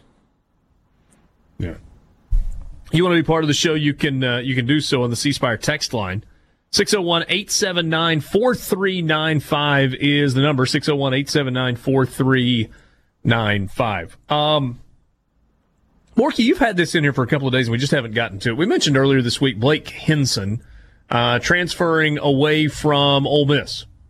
Um and probably going to apply for a waiver for immediate eligibility? No, probably about it. He's going to, and he is citing the state flag as his reason why. He was quoted in a, a story that said he was glad to not represent a state that flies that flag anymore, even though he cannot remember uh, any racially charged incidents against him during his time in Mississippi. But that's that underscores kind of what we've been talking about. It's the same, even though. I, hey, Dad, Kylan Hill is a graduate, right? He is not a graduate. He's no, not. So either no. way, so if he were to transfer, this is what he would do. And if the flag does not get changed, and Lane Kiffin's words were true, uh, this is what every player that would leave because there would be more than one. Uh, this is what they would cite, and this is what they would apply to the NCAA, and the NCAA absolutely would grant them eligibility to go wherever they wanted without a doubt, no question, sign, seal, delivered, it's over. And so Blake Hinson, even though he's not transferring from Ole Miss for that reason, because of precedent, is having to find a way to get immediately eligible based on the NCAA's rules, and this is the way he's going to go about it. He is going to talk about the state flag. That will be his reason, and it will get approved. Uh, there's no counter argument to that. That's exactly how it's going to happen. The same way it was. I, am sorry, Bork. I didn't catch everything you said, but with, with Mike Leach's tweet if Jarrian Jones and Fabien Lovett are going to be immediately eligible at Florida State because they're going to just say, whether they believe it or not, that they felt that Mike Leach's tweet created a, an, an environment of, of, of, of, racism and, and they'll be eligible. You know, and to me, you know, the, the players have got to do what they got to do. They want to get on the field. So you got to say what you got to say. You do. I guess. But it's absolutely taking advantage of a situation. It is. That is not the reason that you're transferring. I mean, we we keep going back to Justin Fields and what happened with him at Georgia, and he said that you know someone was was shouting uh, racial uh, slurs at him, and that he, he felt like he had to leave, and that's that's all well and good. His sister stayed at Georgia; she she didn't leave, so no. you know, They're it's just like anything else. Yeah, if, if if you say I'm leaving because of racial issues, the NCAA is uh, get the rubber stamp out. Yeah, right there. Yes, I mean that that one hundred percent. That that's that's the deal. If this flag doesn't get changed, any player that is in the state of Mississippi that wants to leave, here's your chance, or here is their chance. They will leave. They will request a waiver for immediate eligibility, and it will be granted by the NCAA. And the NCAA all but said that was going to be the case when they issued a ruling where they said you can't host postseason events even if you earn them on the field because you need to take down your state flag. You need to change it. So that that is a thing. You want the reality? Blake Hinson fancies himself a shooter. He, he wants to be a, a two or a three. And he wants to get his shots up. And in Kermit Davis's system, that probably wasn't going to happen, especially with the influx of some of the new players coming in. I'm not saying he wouldn't have been a starter. I'm not saying he wouldn't have played comparable minutes and scored double the figures. But how he viewed himself as a player may not have been the same way the coaching staff viewed him as a player. And to the best of my knowledge, there were no incidents other than the issue a couple of years ago where you had some Ole Miss basketball players that, that knelt while the demonstration was going on across campus. But that was two seasons ago. And and didn't feel the need to make a move because of being uncomfortable based on that. Just a fascinating time. And, you know, what what's it going to mean for Kylan Hill? If it doesn't change, is he going to stick by his words? Is he going to just sit out and stay at Mississippi State? Is he going to put his name in the transfer portal and wait for somebody to call him and say, hey, come play with us? He won't have to wait very long. Yeah. No, or, he won't. And honestly, I mean, he's got enough tape. If he just decided, I'm going to sit the year out, stay fresh, stay healthy, train, train, train, he could probably do that too and not hurt his draft position that much. I had a question from a a, friend on the uh, C Spire text line 601 879 4395 if you want to jump in. He says, Why was the flag not an issue when these guys signed their scholarships? Forget being for or against it. Are they jumping on a bandwagon? And I, I think the answer to that is the world is changing. And there is a sense of empowerment that has not been there in the past. The the actual empowerment might have been there in the past, but, but taking advantage of that and, and kind of seizing the moment, that is an opportunity that has presented itself in a bunch of different areas. And that's why you have student athletes speaking out. Maybe it's bothered them in the past, but they didn't feel like they could get anything done. And let's just be honest in life, in life, and it shouldn't be this way, but it is, there's safety in numbers. Right? It, it, it's, it's a whole lot easier to kind of step out on the ledge and, and do something that's a little radical, is a little different, is a little outside the norm when you're not the only one doing it. Kylan Hill may have had these feelings for a while, but he may have gotten to the point where he felt like, okay, now I can step out there and I'm not going to be all by myself. I can step out there and will not be ostracized by my teammates or, or by others, although he has been ostracized by some fans some pretty sickening comments when you look at replies to uh, to to his original tweet. It's not everybody, but it's some. And he can look around all over the country and see that other players are using their platform and maybe uh, call me crazy here. Maybe Kylan Hill, may, maybe it's not just that he felt empowered or like he wasn't stepping out on his own. Maybe he thought that he could help bring change that he thought was important. Certainly, what he tweeted and the stance that he has taken has gotten a lot of coverage nationally. It certainly has gotten a lot of coverage here in the state of Mississippi. But there are people all over the country that have rallied around Kylan Hill and the statement that he's made. Maybe it's all of those things. Maybe it's not just a single issue. Is the reality that, yes, the flag was what it was when you signed your scholarship? Sure.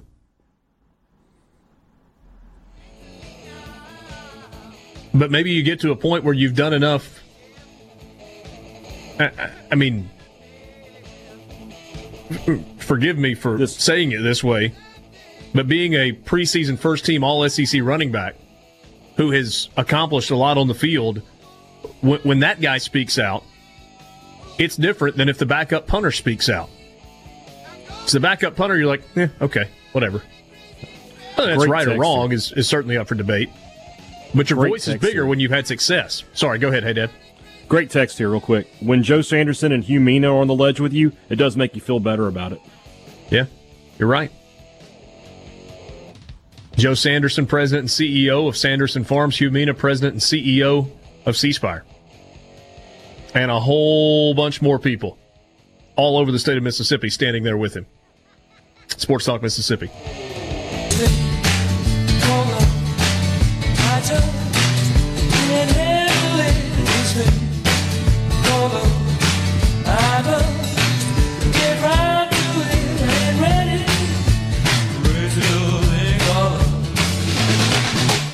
Interesting story today in The Athletic. At least three of the Power Five conferences are considering pushing back their football championship games, if necessary, to allow space for potential makeup games to be played if there are in season cancellations due to COVID 19. Now, now, my curiosity here is do you go ahead and push them back now so that you've got that built in, or do you wait and push them back if necessary later. I say do it Big, now. Go ahead and do it now to, to allow yourself to be comfortable with, hey, like an LSU situation where 30 players had to go into quarantine, they get two weeks now. You move that game to the end of the season with whatever the opponent is, and, and you do it that way. It, I would argue that it may not be a bad idea to start the season a week earlier, too. Give yourself a bigger window to fit everything in so, in case there is a team that has some kind of an outbreak, you can work with that instead of just canceling games. You have a chance to move them somewhere.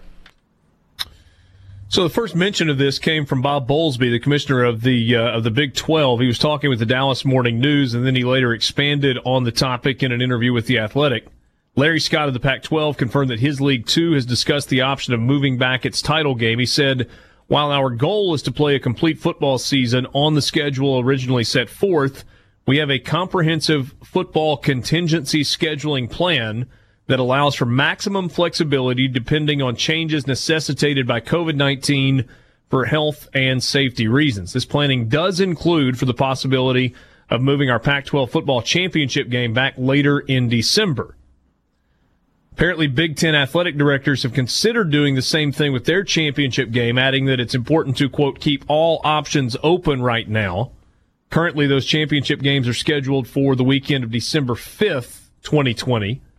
And the Pac 12's title game is the Friday night before that, December 4th. The, um, the only conference, at least that I'm aware of, that would have an issue with that would be the American Athletic Conference, which is part of the Power Six, not the Power Five. Or at least that's what they told us a couple of years ago. And that's because they've got Navy as a, uh, a conference team, and you have Army Navy uh, as a game that's being played on that same day. always gets played one week after the uh, the conference championship games. Bob Bowlesby said you almost have to coordinate a decision like this across all of the Power Five leagues because of the implications championship weekends uh, championship weekend holds for the college football playoff selection process and the general bowl selection process.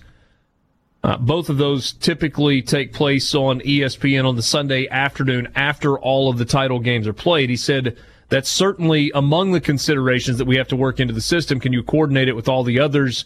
that are similarly uh, similarly situated. I don't know that everybody has to be on the exact same weekend, but I think you'd probably have to be in the ballpark. And Bill Hancock of the College Football Playoff was asked on Wednesday night, and he said, whatever comes, the committee will be ready for it.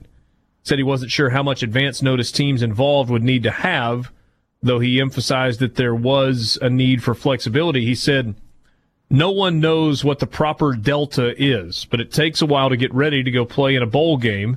I think everyone is aware of that. Everyone will also be ready for whatever they have to deal with, not knowing in a world where people are accustomed to knowing everything in advance and planning in advance, not knowing is the hardest part of this. We'll learn a lot about ourselves.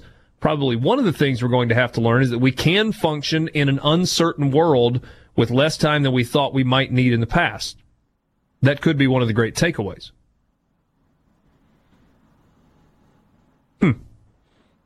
I don't see why not here. Do you? Well, I mean, yeah, that, that's what's what we're learning across the, the way. You know, with everybody's cutting things out, this, that, and the other, we're, we're, finding out that hey, some of the stuff we thought we needed, we really didn't need after all. And I, I'm not talking about basic human needs and stuff. I'm talking about four preseason games in the NFL and things like that.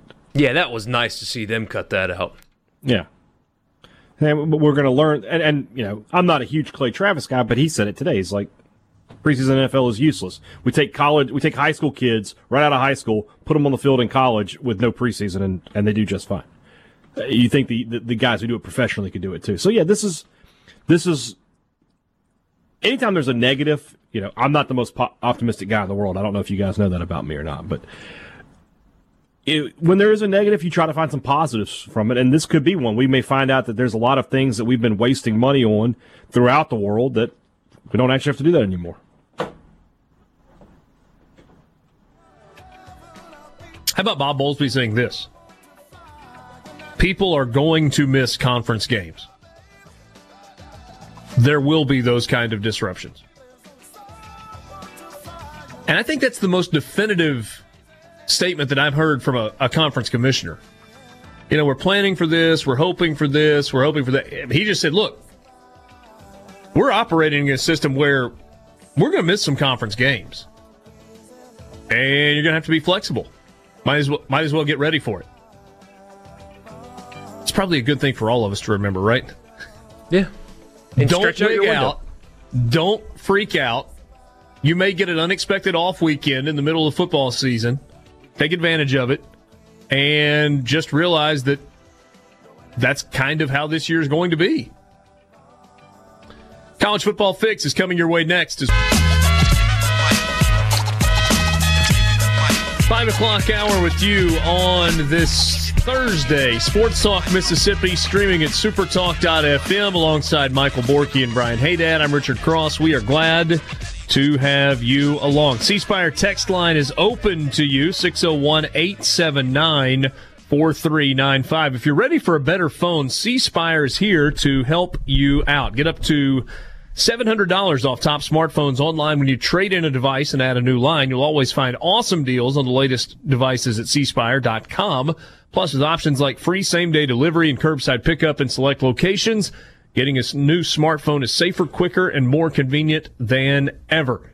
And the C Spire network is always getting faster and better, even letting you talk on the phone and use data at the same time. Head over to cspire.com now to find the perfect device for you. Time right now for the college football fix.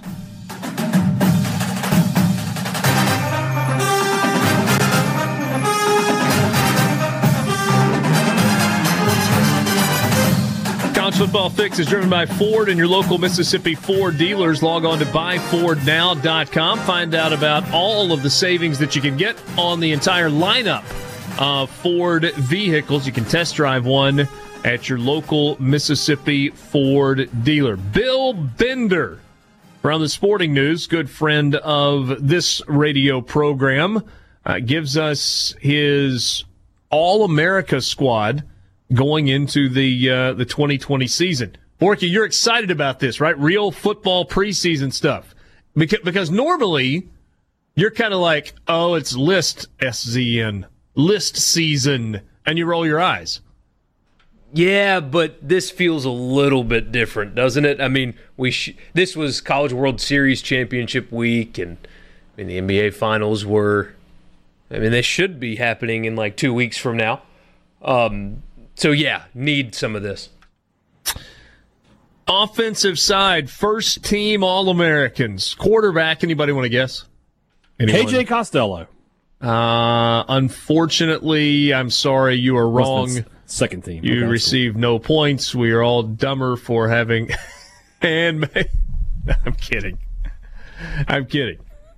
It wouldn't be crazy for him to put up All American like numbers this year. Yes, but the guy who he's got in here, well, I don't know. I don't know. We'll see. Trevor Lawrence is 6'6", 220 pounds, and he is 25 and 1 as the starting quarterback for the Clemson Tigers. That one As- though, did did the way he played? uh, It's one game, but it's not like he's played it in a lot of high level football games in his career. If that's crazy, but it's not like he had to play Auburn and Florida and Alabama and stuff during the season. I mean, he's really only played a, a very small handful of high level games. His performance in the national championship was pretty awful. He had 11 overthrows. It just rushed. It didn't look comfortable. It looked like the game was too fast for him, not accurate. That was the first time in his 26 starts where he looked truly uncomfortable. How much did, did that sway your thinking of him at all? None. They were never Zero beating percent. LSU. Zero percent. They were never beating LSU in that game. So that LSU's excuses his poor defense- play? LSU's defense made him uncomfortable, forced him into that. Then why didn't they make Alabama uncomfortable in Tua Tagovailoa? You know what I mean? I mean that's that's my question. Is that LSU defense got gashed by a lot of people? Hell, Vanderbilt put up 38 points on them. John Rice John Rice still running. I know. It's like he ran for some yards, and we eh, we forget about that or something. Yeah. It- Look, that that defense got better from that point in the season, and, and and we all know that. And they played really well, had a great plan, a great design, and they put pressure on him. They made him uncomfortable, and then he kind of snowballed a little bit too. Plus, they were, I mean, that that place was on fire that night. But no, it didn't change how I look at, at Trevor Lawrence. Because it, it, yes, there were some some throws that he made that were not on the money. 11 overthrows. Okay. 11. He also made a few throws that I, sitting there watching it, went, holy cow. Yeah. That's why people love this guy. I mean, he's special. Don't get me wrong here. I, I was just wondering if no, you were trying to be that guy. I'm not being that guy because I still I would have put him as my first team All American quarterback as well. Uh, there's there's no qualms with the selection, but the the difference in in the way he reacted that night versus the way Joe Burrow reacted. And don't forget, Clemson got an early lead in that game, and, and Joe Bur- the, the best part about Joe Burrow was it's almost like he doesn't care. He's got a Brooks Koepka vibe to him. It's man, it's just football, whatever. And nothing phases him. And and I thought the stark difference bet- between those two was obvious, at least coming through the TV.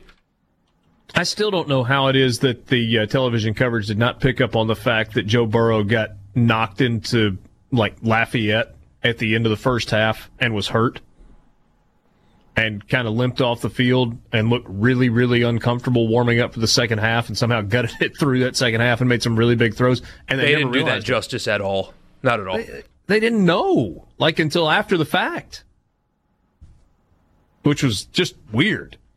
Anyway, Trevor Lawrence, 66 touchdowns, 12 interceptions in his career, 10 rushing touchdowns. Only thing on his resume that he is missing is a Heisman Trophy. First team All American preseason running back from the Sporting News, Chuba Hubbard at Oklahoma State.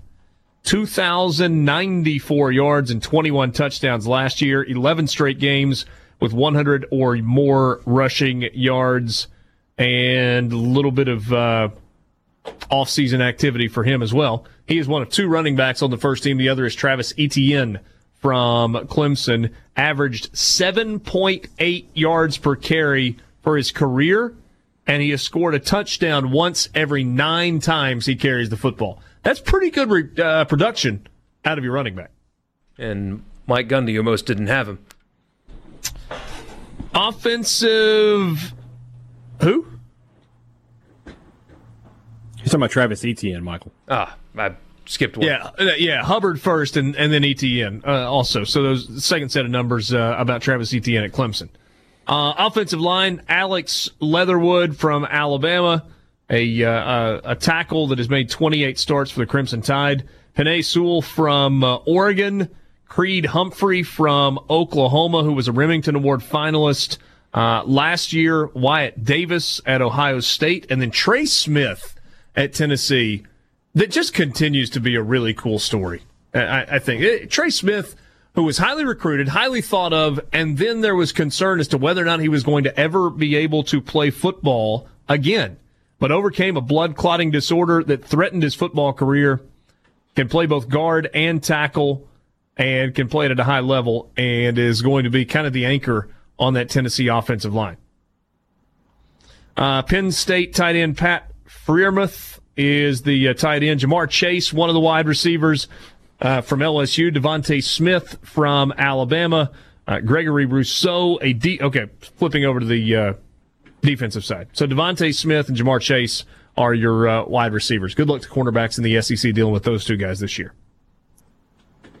Defensive side. On the defensive line, Gregory Rousseau from Miami. Uh, Jaylen Twyman from Pittsburgh. Kayvon Thibodeaux from Oregon.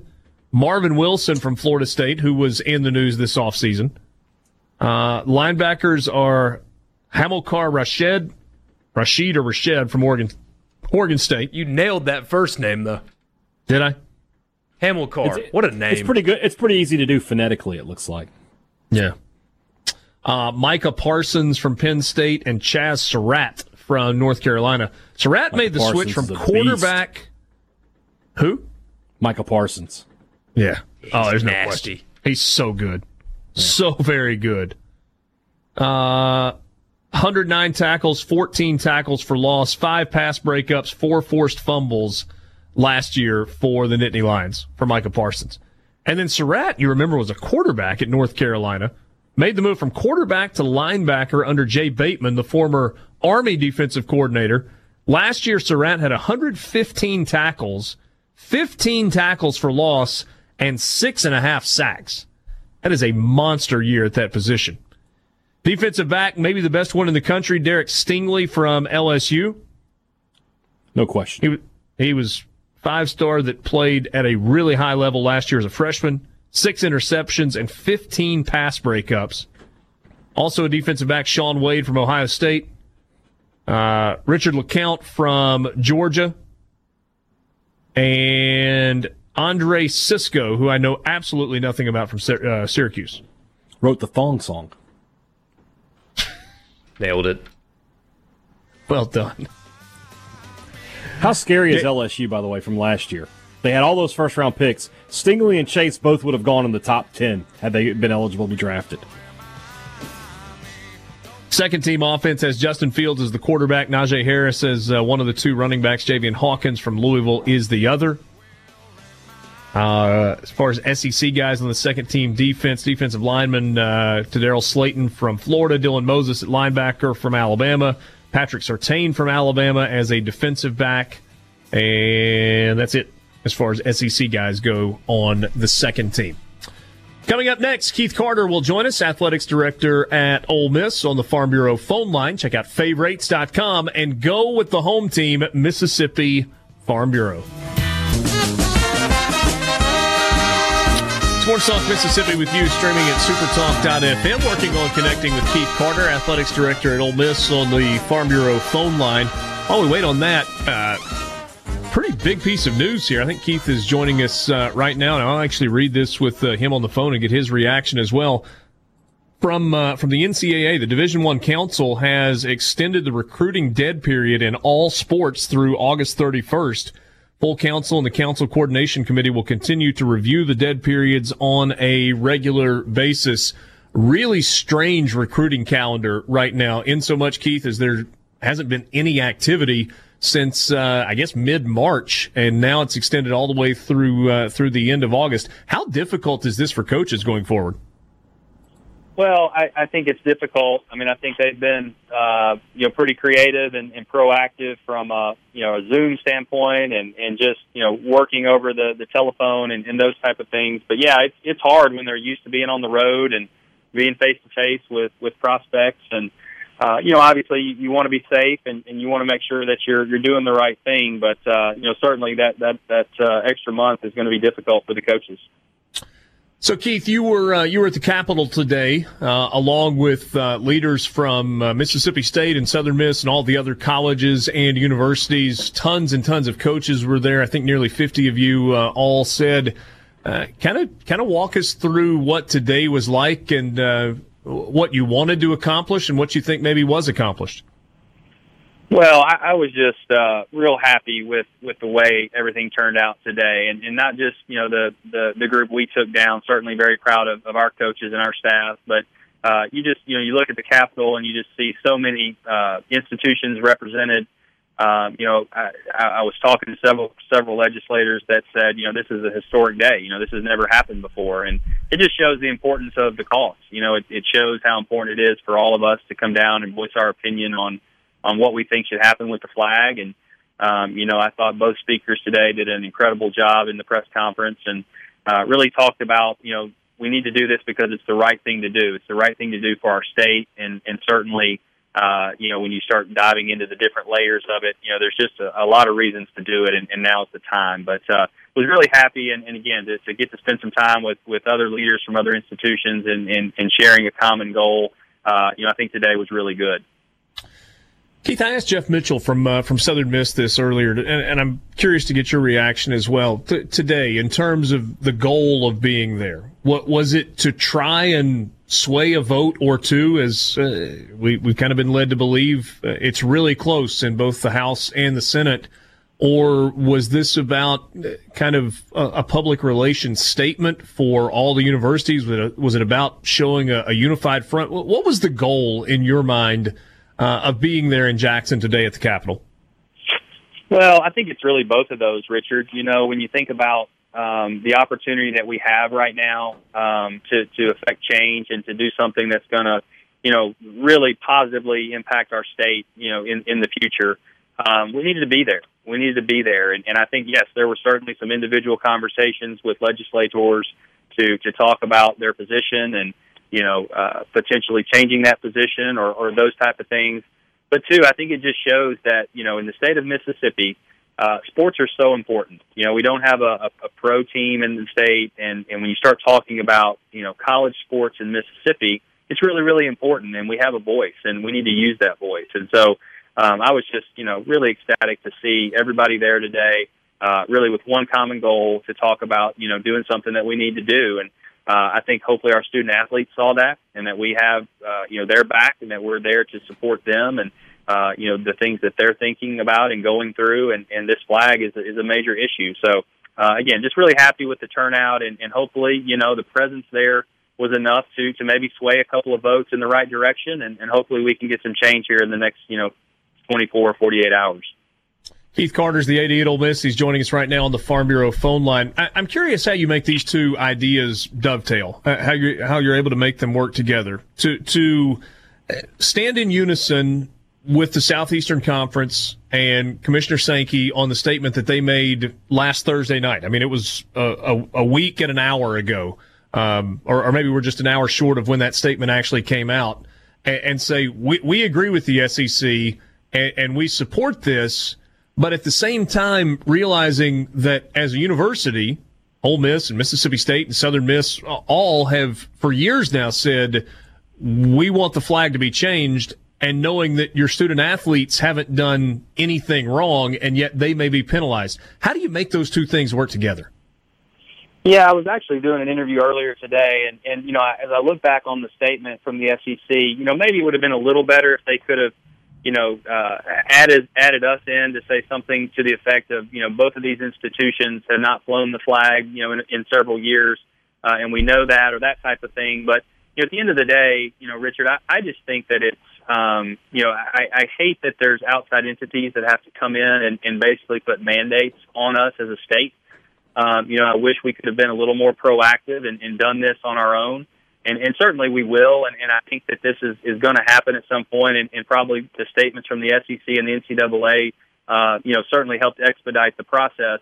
But at the end of the day, you know, I, I wish we could have done it a little more proactively. And, um, you know, I, I do think that in some ways this has kind of galvanized our state in some ways to say, you know what, we, we don't want outside people kind of telling us what to do we need to we need to get in gear here and, and do the right thing. So, um, you know, you hate that, and, and certainly you agree with the with the message. You hate the uh, the potential ramifications. You know, if we don't change, because you know we're looking at fall sports that could potentially lose lose out on hosting regionals, and and obviously as we get into the spring with baseball and some others, Uh, you know, those are those are really big things. But at the end of the day, Richard, it comes back to this is the right thing to do. You know, we we certainly talk about the economics and the financial impact of not hosting regionals and and all of those things, and certainly what it what it means to our student athletes and coaches.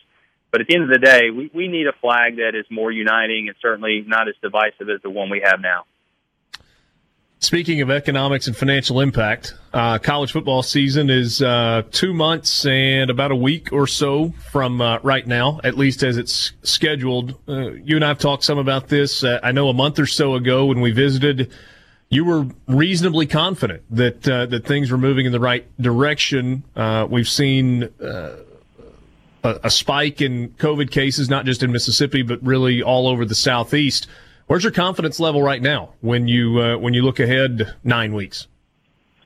Yeah, you know, I would say I'm probably a little less optimistic today. You know, if I want to be candid, um, you know, on, on June one when we brought our, our student athletes back, um, you know, we felt really good. We felt like our plan was really good and, and still do. I mean, I, I know our folks in our buildings have done a really good job, but, but certainly, you know, you see some spikes and you see, you know, with, with student athletes and staff and, and you know, with positive uh, tests and being in quarantine with from close contact and different things, you know, it just, it just kind of shows you and opens your eyes to the complexity of this. And so, uh, you know, I'm still, I'm still optimistic that we're going to play. I, I believe we're going to play football. Um, you know, I think the the question is, you know, how many people are going to be in the stands, if any. Um, you know, what is that going to look like? Certainly, you know, here in Mississippi, we had our highest, you know, day today with with cases, and um, you know, there's just a lot of questions to be answered. And again, we have a couple of months, we have time, and we're going to work diligently to to do everything we can to safely, you know, play football and and, and have fans here on campus. Um, but I, I think again, it's kind of opened our eyes. We knew we were going to encounter some positive tests and, and, and different things, but I do think now, you know, all of us are looking into this as if, you know, we were going to play today, it would be hard to do. You know, it would be hard to play today based on, on people that are in, in quarantine and, and those type of things. So we got to continue to work hard. We're going to do everything we can to make it happen. Uh, but we got a lot of work to do in the next couple months. I know you saw the, uh, the, the tweet and have heard the news about Kylan Hill at uh, at Mississippi State saying that he would not play football uh, this year under the current state flag for, for Mississippi State. Have you had any conversations uh, with any of the student athletes at Ole Miss along those lines? Do, do you anticipate anything like that at Ole Miss? Well, you know, we've actually I've actually had some conversations with a few of our athletes about Kylan and, and kind of his tweet and, and what he's doing, and, and it was very you know healthy and productive conversation, and certainly you know Kylan has uh, every right, and, and we we want him to to to speak his his mind and, and and what's on his heart, and certainly we would want our student athletes to do the same you know, I think it's important for us that we just continue the conversation and communication with our student athletes. And, you know, what I've told them from day one is that we're going to support them. We're, we're here to support them. Um, but we want, we want to kind of know where you're coming from. And I think that's where that open dialogue is good. And, um, you know, we continue to have that. So I, I think that our student athletes are in a good place right now. Certainly they're, they're passionate about the flag. That's something that they, they talk about a lot. And, you know, hopefully we can get that done. And, um, you know, I guess the only game I'd want to see Kylan sitting out next year is the one we're playing against him because he's so good. but uh, you know, but we, we certainly we certainly would would love to see him playing in the fall, and uh, we want all of our student athletes playing in the fall because that's what they need to be doing. Keith, know this has been a busy day. You spent uh, time at the Capitol earlier this morning. Uh, appreciate you spending a few minutes with us this afternoon. Absolutely, thank you, Richard. That is Keith Carter, athletics director uh, at Ole Miss, joining us on the Farm Bureau phone line. Go to favorites.com and go with the home team. Figure out how you can uh, save some money. You can get a quote right there at that website, favorites.com from Mississippi Farm Bureau. We will take a timeout. Be right back. About half an hour left with you on this Thursday.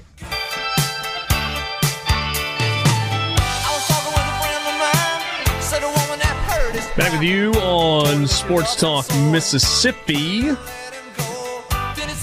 couple of segments left with you, and a few items to uh, to get to. Richard Cross, Brian Hadad, and Michael Borky. Thanks for being with us this afternoon. You can text us on the C Spire text line 601 879 4395. 601 879 4395. So you got a little bit more news out of the um, Bubba Wallace story and NASCAR. So we talked yesterday. I, I, guess it was yesterday we were on the air when the uh, the news came that uh, it was Monday, I think, or Tuesday. Well, the race was on. So it was Monday. Tuesday is when the news broke. Yeah, Tuesday afternoon. Okay. Sorry, lost track of the. Yeah, for whatever it's worth, I, I don't know. Yeah, but we talked about the fact that no crime was committed. That's what the uh, the FBI said after a uh, an investigation. They they reached that conclusion pretty quickly, and based on the initial pictures that we saw, it was a garage door rope with a loop tied in the end uh, that some people said looked like a noose. You just couldn't see a whole lot. NASCAR released a much clearer picture earlier today and I don't know why they didn't release that picture on Sunday or Monday. Because when you see the picture, you understand why the reaction happened that happened. NASCAR's only black driver had just spoken out about the removal of the Confederate flag from NASCAR races. NASCAR acted on that, removed them, and his garage had what looked like a noose in it. Just did. You guys seen the picture, right? Yeah. yeah. And so, if this was shown to Bubba Wallace or, or described to him, I, I understand. I understand why NASCAR's reaction is or was what it was and Bubba Wallace's reaction and everything that followed, uh, because that's what that looks like. And there still probably should at some point have been a guy that put his hand up and said, "Hey, look, you know, this been here. Just it's a pull rope. But, Which is what it was. I mean, right? I mean, there was right. a rope that was attached to a, a garage door. It was not uh, an automatic lift deal. I mean, that's you know, on industrial garage doors. You have that a lot of times. And somebody, somewhere along the way, tied a noose into the end of the rope, so they had something to grab onto and, and pull it, as opposed to just grabbing the rope without a rope on it. Interestingly enough, Steve Phelps, who's the president of NASCAR, said that uh, NASCAR conducted a thorough sweep of all 29 tracks where NASCAR races take place and through 1,684 garage stalls.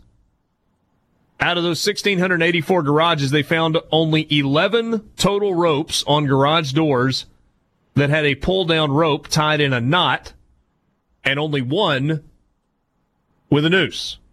And that was the one that Bubba Wallace or his team raced out of at Talladega this weekend.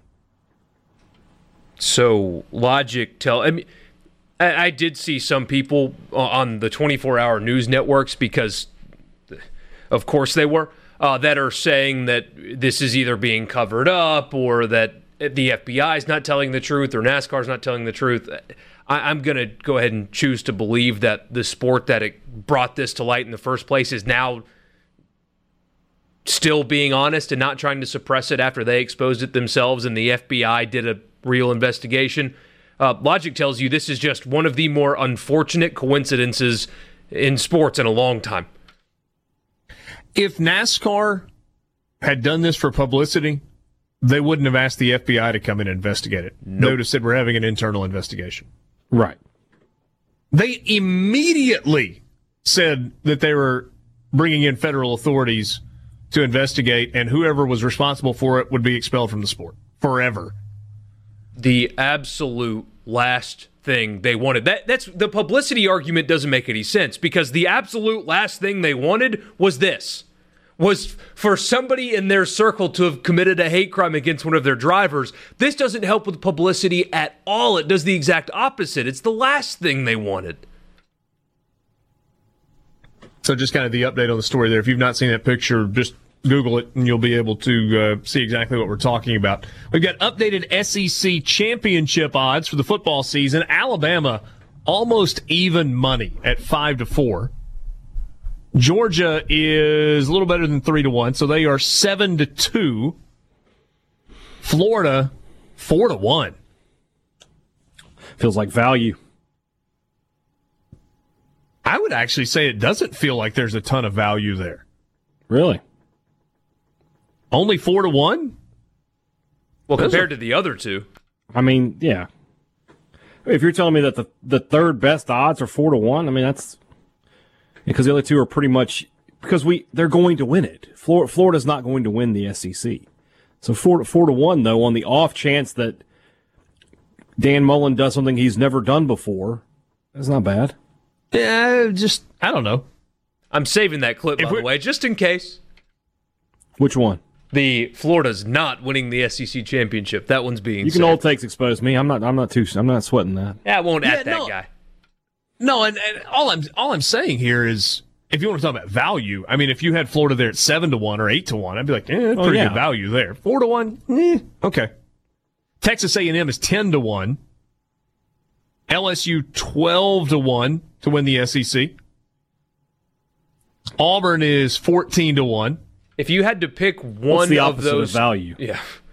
If you had to pick A and M or LSU, which one would you? If you if you had to choose, LSU. They still got some dudes, man. Yeah, they've recruited well. I don't, I'm not buying into A and M. I'm just not going to. But what do you mean when you say you're not buying into A&M? That I don't think. that You mean is as the- a contender so, so for many the people West? have said, yeah, so many people have said this is the year they take this big leap forward. They'll find a way to finish nine and three or worse. Which is not a bad season. It's not a bad season, but it's is it seventy five million dollars guaranteed? No, it is not. Yeah. They need to go at least nine and three this year. Texas That, that needs to be their floor, but I don't know that they're going to get there. Auburn at fourteen to one, Tennessee at forty to one, Big Group at eighty to one, Kentucky, Mississippi State, Missouri, Ole Miss, South Carolina. If you like had to pick one higher. of those five teams to take it eighty to one, who would you pick? Kentucky, I would too. yeah, Kentucky feels like they should be right there with Tennessee at forty to one. To be honest with you, Yeah. Five hundred to one for the Arkansas Razorbacks. now we're talking value. And the Vanderbilt Commodores at two thousand to one. Two thousand to one. Let's just go put ten bucks on that the next time we're at the. Uh, I got the a better timeout. idea. Hadad, I got a better idea. Why don't you just hand me 10 bucks and I'll kick you in your midsection? Above the belt. Exact same result. Do- It doesn't matter. It doesn't matter. Imagine if I don't know who they play first in conference. Imagine if they were one and zero. I'd be yes, come on. Uh, I put I Uh, put twenty bucks on state at uh, one fifty to one before the twenty thirteen season. It didn't work. So how'd that work out for you? I, I threw that ticket away uh, after week one. And who'd they lose to in week one? Oklahoma State. Oh, yeah. that was the apology game. Yeah. You think John Cohen would ever apologize for scheduling a good team? You think that would ever happen? No. Could you imagine? Do you think John Cohen will ever schedule a. Sorry. Oh, now come on now. They got they got Power Five teams on the schedule. It's mandated. It's not like it's you know Purdue or something. NC State's a decent team. Let's look at future Mississippi State football schedules. Let's see how true this really is. So they have NC State home and home, Arizona home and home, Huh? Arizona State home and home. Love that state. Minnesota, long after PJ Fleck is gone. Texas Tech, and Washington State, all the way out to 2031. Yeah. Plus they got games with Memphis and Tulane, who are a decent group of five teams. Not as good as you can do. You know what? Uh, who I would not want to have on my schedule this year? Alabama. Memphis. Oh, okay. Memphis. Why? Do you agree with? Because they're the best group of five team in the country this year. Oh, they are the best group of five team, but I mean, at the same time, if you are a SEC school, you, you have to schedule a group of five teams thinking you're going to win that game. Yeah, I understand that. So go schedule a group of five team that you're likely to beat, or, Oh, or don't- I don't- doesn't have a a at least puncher's chance of beating you. I'm just saying, if if Memphis was on Mississippi State's schedule this year, Mm-hmm. Hey. You're sleeping on Luke Fickell, you know. if Memphis was on Ole Miss's schedule this year, Like last year. Well, about that. Yeah. Seen that one before. Sports Talk Mississippi,